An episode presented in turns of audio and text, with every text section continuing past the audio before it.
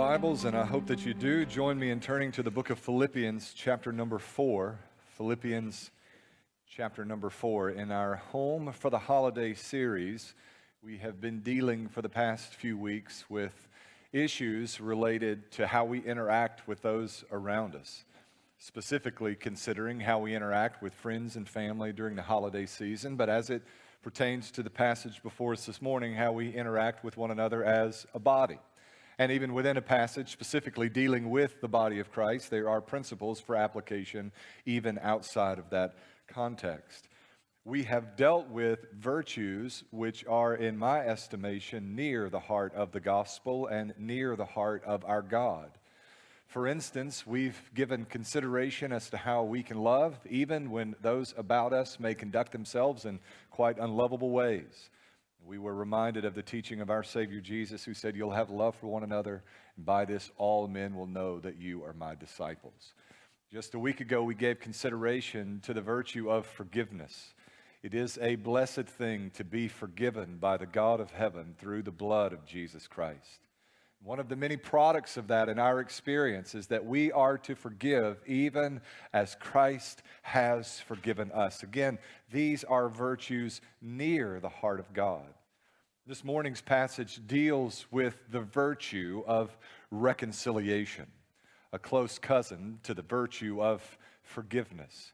Often the Apostle Paul refers to himself as a minister of reconciliation. What he intends foremost in that description is that his message, the message of the gospel, is about reconciling sinful men to a holy God through the blood and resurrection of Jesus Christ. That's what is foremost intended by the idea of having a ministry of reconciliation. But even beyond that, we are to work, we are to labor toward the end that reconciliation might be enjoyed within the body and among brothers, and even between the church and the world around us, in so much as is possible. Jesus said himself in the Sermon on the Mount, Blessed are the peacemakers, for they shall be called the sons of God. Here in Philippians chapter 4, Paul addresses a situation within the church wherein conflict has arisen and provides us with some insight as to how resolution might perhaps be found. Philippians chapter 4, verses 1 through 9 will be our text. If you found your way there, let's stand together out of respect and honor for the reading of God's word. Philippians 4 and verse 1. Listen to what God's word says. So then, my brothers, you are dearly loved and longed for, my joy and crown. In this manner, stand firm in the Lord, dear friends. I urge Euodia and I urge Syntyche to agree in the Lord. Yes, I also ask you, true partner, to help these women who have contended for the gospel at my side along with Clement and the rest of the co workers whose names are in the book of life. Rejoice in the Lord always. I will say it again rejoice. Let your graciousness be known to everyone. The Lord is near. Don't worry about anything, but in everything, through prayer and petition, with thanksgiving, let your requests be made known to God. And the peace of God, which surpasses every thought, will guard your hearts and minds in Christ Jesus. Finally, brothers, whatever is true, whatever is honorable, whatever is just, whatever is pure, whatever is lovely, whatever is commendable, if there is any moral excellence and if there's any praise, dwell on these things. Do what you've learned and received and heard and seen in me, and the God of peace will be with you. May the Lord bless the reading and the preaching of his word. Here in Philippians chapter 4, We've come to that section of the letter where the final exhortations begin. You are perhaps accustomed to, to, the experience of coming to the end of the letter in Paul's writings. And in the end of the letter, Paul often will, sort of in rapid form, provide a series of commandments or directives for the church, which can't receive the same discussion or detail as the previous recommendations or commands of the letter, but which are, by his estimation, under the Spirit, important to the life of the church. You might be inclined to see verses 1 through 9 as three separate and altogether different sections. You may see verses 1 through 3 as one section or paragraph, verses 4 through 7 as one section or paragraph, and then verses 8 and 9 as their own section or paragraph. But there's a theme that holds these three sections together. It is the theme of peace the product, the outworking of the commandments that are issued in each of these three sections is the enjoyment of peace by the fellowship, peace as an individual, and the protections against an unsettled spirit or contention and conflict, even within the body in the future. I want us to look at those three sections individually in the time we have before us.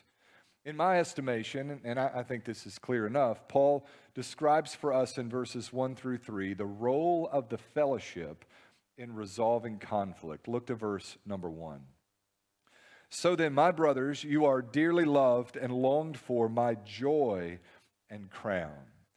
The tone of the apostle shifts from chapter 3 even to the beginning of chapter 4 where chapter 3 is fairly forceful, where it is sermonic in tone, and there are very clear directives being issued to the church. Paul here begins chapter 4 by, by coming close, by endearing himself, by speaking of the church in such tender terms. My brothers, dearly loved and longed for, my joy and my crown. He continues in verse 1, noting, In this manner you are to stand firm in the Lord, and references them again here as dear friends. This is a shift from the language of chapter 3, a reminder of the close connection, even kinship, that exists between the Apostle Paul and those members of the body that are the church at Philippi. In verse number two, he speaks specifically to the issue at hand. I urge Euodia and I urge Syntyche to agree in the Lord. Two ladies in the church with an apparent point of disagreement, conflict has arisen. Even from the, the, beginnings of the church at Philippi, ladies played an incredibly important role in the growth and development of that church. You may remember in Philippians chapter 16, as Paul received the Macedonian call, he came over to Philippi. And among the first people he encountered was a group of Jews worshiping in a riverside worship service. Paul preached the gospel there, and among his converts was a lady named Lydia, described there as a seller of purple from the city of Thyatira. Church historians and church tradition teaches that all of the church in Eastern Europe can be traced back to the home of Lydia a seller of purple from the city of Thyatira. That single woman and her determination to revel in the grace of God for her through Jesus Christ and to see the world around her know that same grace impacted a continent through her faithfulness. It is an understatement to say that ladies were a significant part of the growth of the church in Philippi and the advancement of the kingdom in Macedonia and the region about them. Here are two such ladies mentioned. Euodia and Syntyche. And I think it's worth noting that verse 3 describes them as partners in the gospel, a title that Paul uses again and again in the letter to the church at Philippi, here in Philippians, to describe those who have been at his side as co laborers, serious about the business of kingdom advancement. Paul speaks with greater certainty about the salvation of these women than virtually anyone else in any letter. He says in verse 3, their names are in the book of life. Paul doesn't speak with this level of certainty about his own salvation, and yet he assigns this description, to Euodia and Syntyche. It is helpful for us to observe that just because conflict arises between members of the body, that does not discount either party's ability to contribute in substantial ways to the advancement of the kingdom. I was called upon to provide some counsel uh, for a church recently, in, in recent months, a, a church that had experienced conflict and a church that eventually experienced a split. What became apparent to me in the beginnings of those conversations was that either party had already begun to view the other as an enemy, no longer as a brother, no longer as a contributing force for the advancement of the kingdom, but as an enemy to the gospel and an enemy to their party and an enemy to their agenda or cause. Once you've made that transition in your mind, once that shift has taken place, the likelihood of seeing reconciliation result out of that conflict is really, really low. Paul is careful to note that in spite of the disagreement that exists between Euodia and Syntyche, these ladies remain partners in the gospel. Their names are written in the book of life. Verse 3 calls upon the church specifically to be an aid in helping these lady to fi- ladies to find agreement in the Lord. Yes, in verse 2, he urges Euodia and Syntyche to find a point of agreement in the Lord. But he goes on in verse 3 to exhort the church that they are to be aids in, assistance to finding reconciliation. He says in verse 3, Yes, I also ask you, true partner, to help these women who have contended for the gospel at my side, along with Clement and the rest of my co workers whose names are in the book of life. There is a way, subtle ways, in fact, that the church can position themselves around those experiencing conflict or discord within the body that lends itself to reconciliation. And there are ways that those within the body may position themselves around those experiencing conflict that can further contribute to the festering growth of the conflict and discord itself. In our sinfulness, there are times when we take a certain glib delight in the drippy gossip we might hear in corner conversations and in the sinfulness of our hearts, there are times when we might take a certain glib delight in the demise or the fall of those we have perhaps at times been at odds with. That's what it means to position yourself such that you're throwing logs on the fire of conflict rather than working together as a body to alleviate the presence of that discord. There is, on the other hand, a way that you can position yourself so as to douse the flames of discord and to encourage the outcome of reconciliation. When rather than taking that glib grin of delight that someone has experienced some shortcoming, some fall, some conflict, some unfortunate outcome, our face takes the posture, the position. We give the expression of compassion and mercy and sadness that our hearts are genuinely moved at this unfortunate turn of events when we take not delight in hearing that nice bit of drippy gossip, but our hearts are moved that some hindrance, some obstacle might be in place of the advancement of the kingdom, we have thereby positioned ourselves as encouragers toward reconciliation, no longer throwing gas on the fires of conflict. Paul urges these women to reconcile, but understand that he at the same time urges the church to help them to reconcile. Specific to the body of Christ is this example, but it has application beyond this. We're thinking in terms of home for the holidays and our interactions with friends and with family. That same posture can be helpful within your gathering some harm has been done, some offense has been committed. Your response to that as a party directly involved or just indirectly involved as a friend or relative of the involved party can either contribute to the festering of this conflict or to its alleviation in reconciliation. The expressions that you offer, your concern, either sincere or that glib, satanic, hellish interest in knowing about something or delighting in someone else's demise can contribute to or squelch altogether the fires of conflict.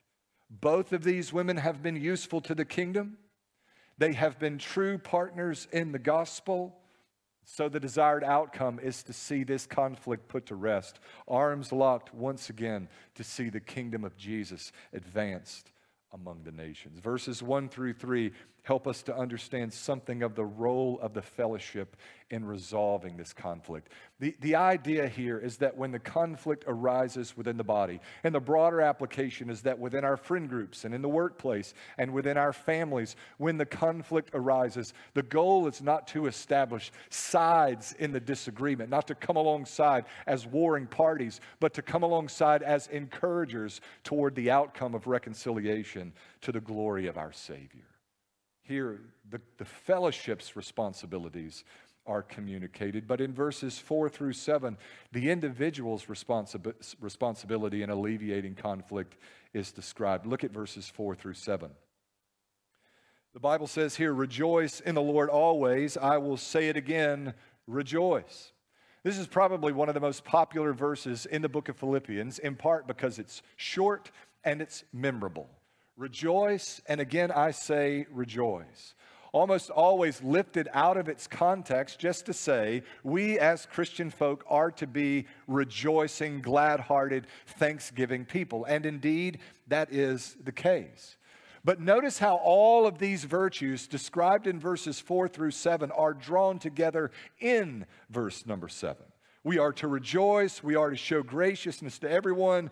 We are to not worry. We are to make our needs known to God and rely on His timely provision in order that, verse 7, the peace of God, which surpasses every thought, will guard your hearts and minds in Christ Jesus. Now, we use that verse, we quote that verse often, especially in the context of, of grief and sadness and loss. May the peace of God, which surpasses understanding, rule over our hearts, guard our hearts and minds in Christ Jesus. But it seems that what Paul is describing in these few verses is that we are activating the peace granted through salvation when we rejoice, show grace, rest in Christ, and pray for provision. In other words, the product of our adhering to the commands Paul makes in verses 4 through 6 is the outcome described in verse 7. The peace of God rules in our hearts. Look at verse 5. Not only are we to rejoice, and again, rejoice, we are to let our graciousness be known to everyone, the Lord is near. In other words, there's going to come a time when we give an account for our graciousness toward those around us. The Lord is near. Show graciousness to everyone. Don't worry about anything, but in everything, through prayer and petition, with thanksgiving, let your request be made known to God. Rather than wringing your hands or being overly burdened, unduly burdened about things over which you have no control, bring those needs before God. Entrust them to His care the outworking, the product of our rejoicing heart. A heart that is vigilant in its reflection on the goodness of God toward us through His Son Jesus. He has saved us when we deserved it not. The outworking of our graciousness toward others, even when that graciousness is not well met the outworking of our ability to bring our worries, our anxieties before God, is that the peace of God, which surpasses every thought, guards the human heart, keeps our minds in Christ Jesus. If, if you wish to alleviate your participation, your contribution to conflict, rejoice, show grace, don't worry, make your needs known to God, and rest confidently in the peace that passes all understanding. Verses 8 and 9 help us to have a sort of perspective that can insulate us against conflict. We've talked for the past couple of weeks about how our posture toward the world, our kindness, our love, our tenderness and compassion can be a means of distinguishing us from the world around us. And indeed, that is the case. Our culture at the present hour is bent in this hellish way toward being perpetually offended. We have entire generations now characterized by their ability to be offended by virtually anything that happens around them or to them, or maybe just indirect of them in any shape, form, or fashion. How do we guard against that? How do we protect against being that perpetually offended party? Verses 8 and 9 help. Finally, brothers, whatever is true, whatever is honorable, whatever is just, whatever is pure, whatever is lovely, whatever is commendable, if there is any moral excellence and if there is any praise, dwell on these things. Do what you've learned and received and heard and seen in me, and the God of peace will be with you. Paul simply says, focus on, meditate on the praiseworthy things. Now, this is not by design, but I observed this week in giving consideration to this passage as the third piece in this Home for the Holidays puzzle that every passage we have dealt with thus far deals with a person's attitude, it deals with our outlook.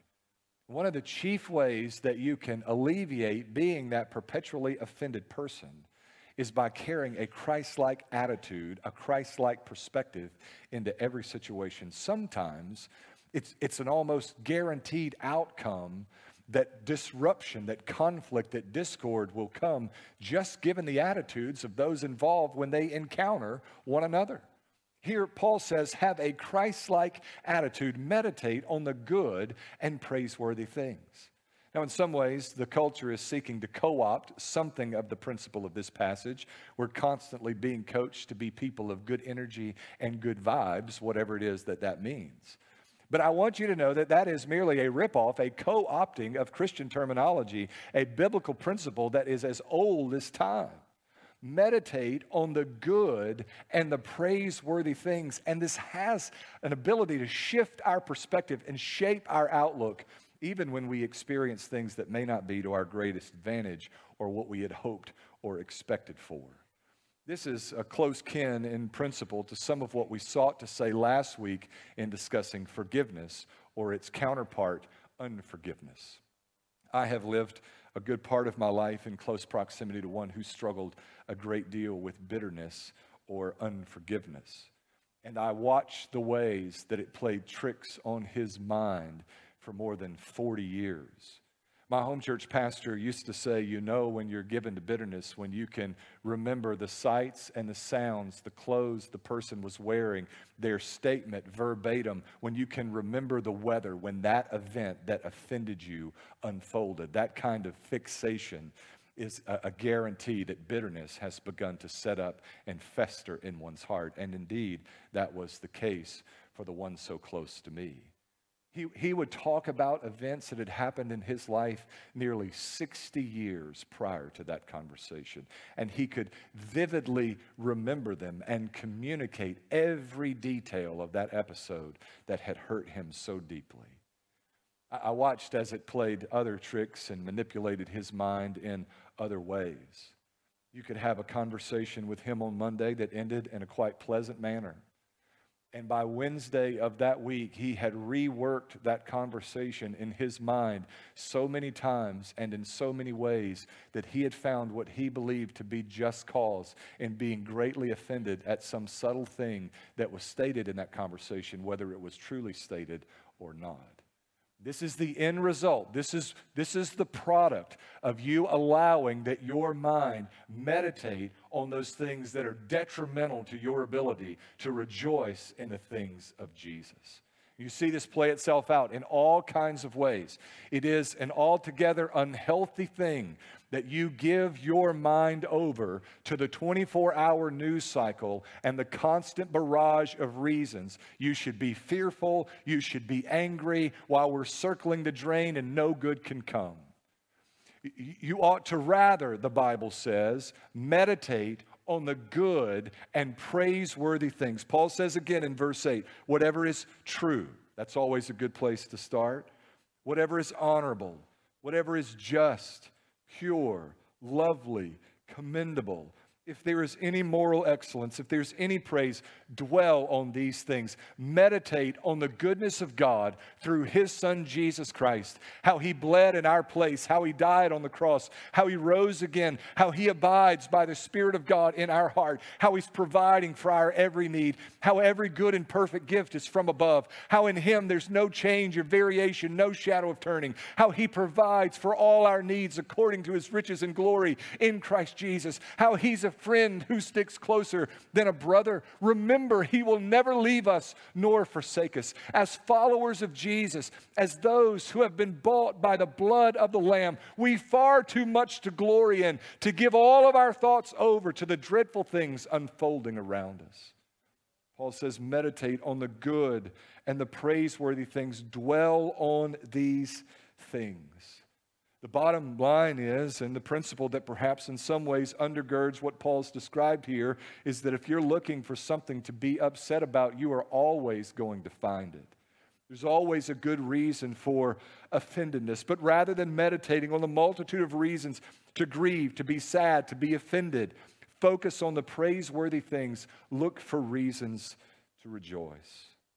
Paul says in verse 9, Do what you've learned and received and heard and seen in me, and the God of peace will be with you.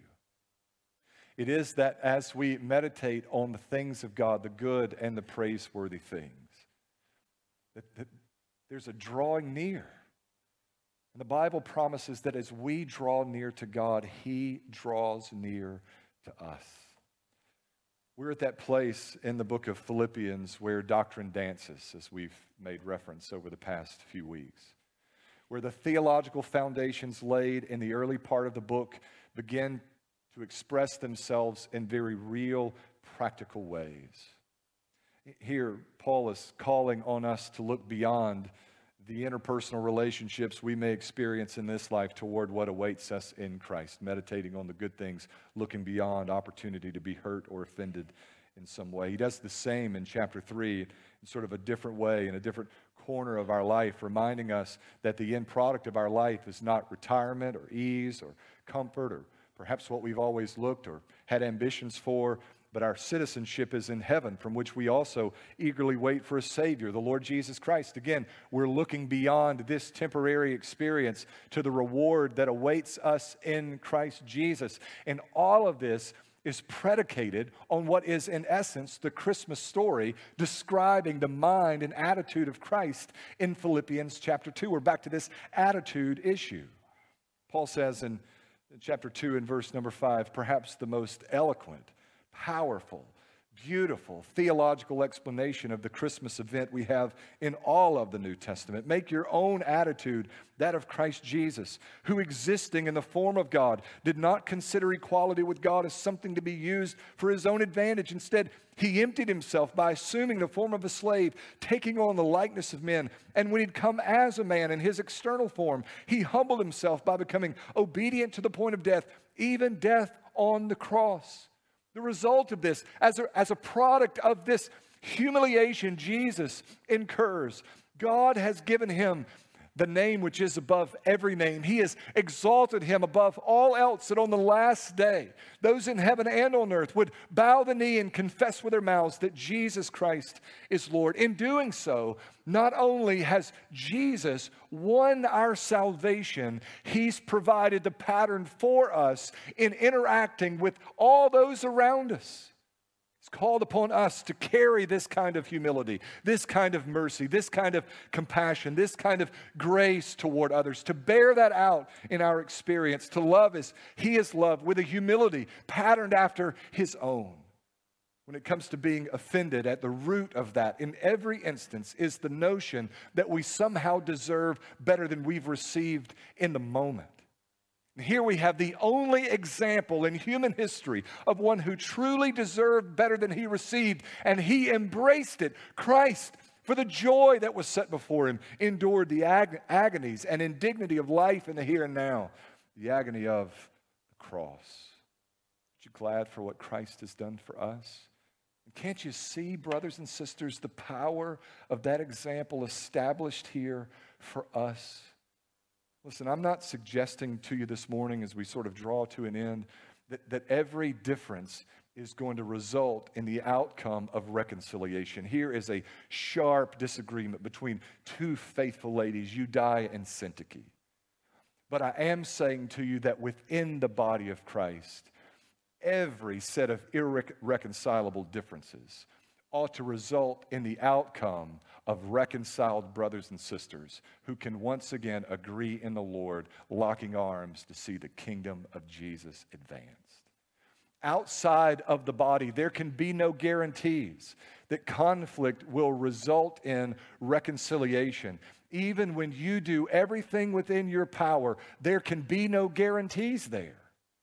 But in so much as it's up to you, you ought to see as best you can that the end result is reconciliation, that the message of reconciliation might sound forth, that God has loved us so much that in spite of our shortcomings, in spite of our sin, in spite of our brokenness, in spite of our foolishness, in spite of the bad decisions that we've made, in spite of our sin, in spite of our addictions, in spite of where we've come from, in spite of the people that we've hurt along the way, in spite of all the things we've done, who we are, and where we came from, while we were yet sinners, Christ Jesus died for us. Do you know that kind of forgiveness? When you do, you'll find an ease about granting that kind of forgiveness to those who offend you in the most severe of ways. It is a powerful thing to come under the forgiveness of God. All of us, believers and unbelievers alike, know the experience, the sensation of having done something we wished somehow we could undo. All of that and more has been afforded us by faith in Jesus through the blood of the only begotten Son of God. I'll add to that, it's a pretty powerful thing. There's weight to finding a supernatural ability to do what we cannot naturally do in forgiving others, even as Christ has forgiven us. Carry that kind of posture to the family gathering, to the get together at work with those that you've had discord and conflict with. You be salt and light.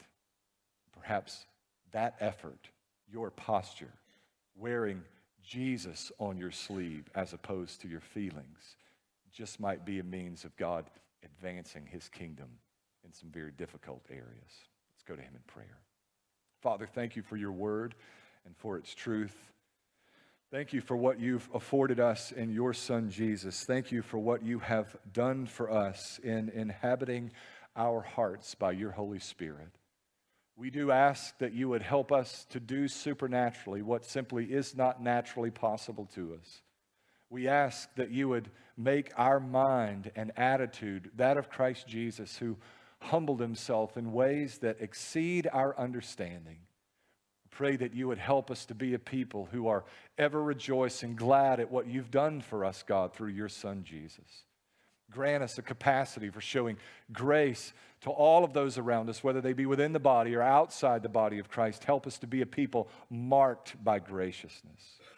Help us, Lord, in seasons of anxiety and turmoil to bring our requests before you and to leave them with confidence under your control. God, I pray that you would, as we do these things, be pleased to draw near in granting a peace that passes all understanding. In the next moment of our service, Lord, as we have occasion to respond to the reading and preaching of your word, I would ask that you would seek and save the lost. God, that you would convict and reprove, rebuke, and correct. God, where we've contributed to conflict, I pray that you would grant conviction. Help us to do all that is within our power to seek reconciliation. God, as we do, that you grant us favor with all men. Lord, we ask that you would work in these ways to the glory of Jesus' name, for his praise and his praise alone. In Jesus' name, amen.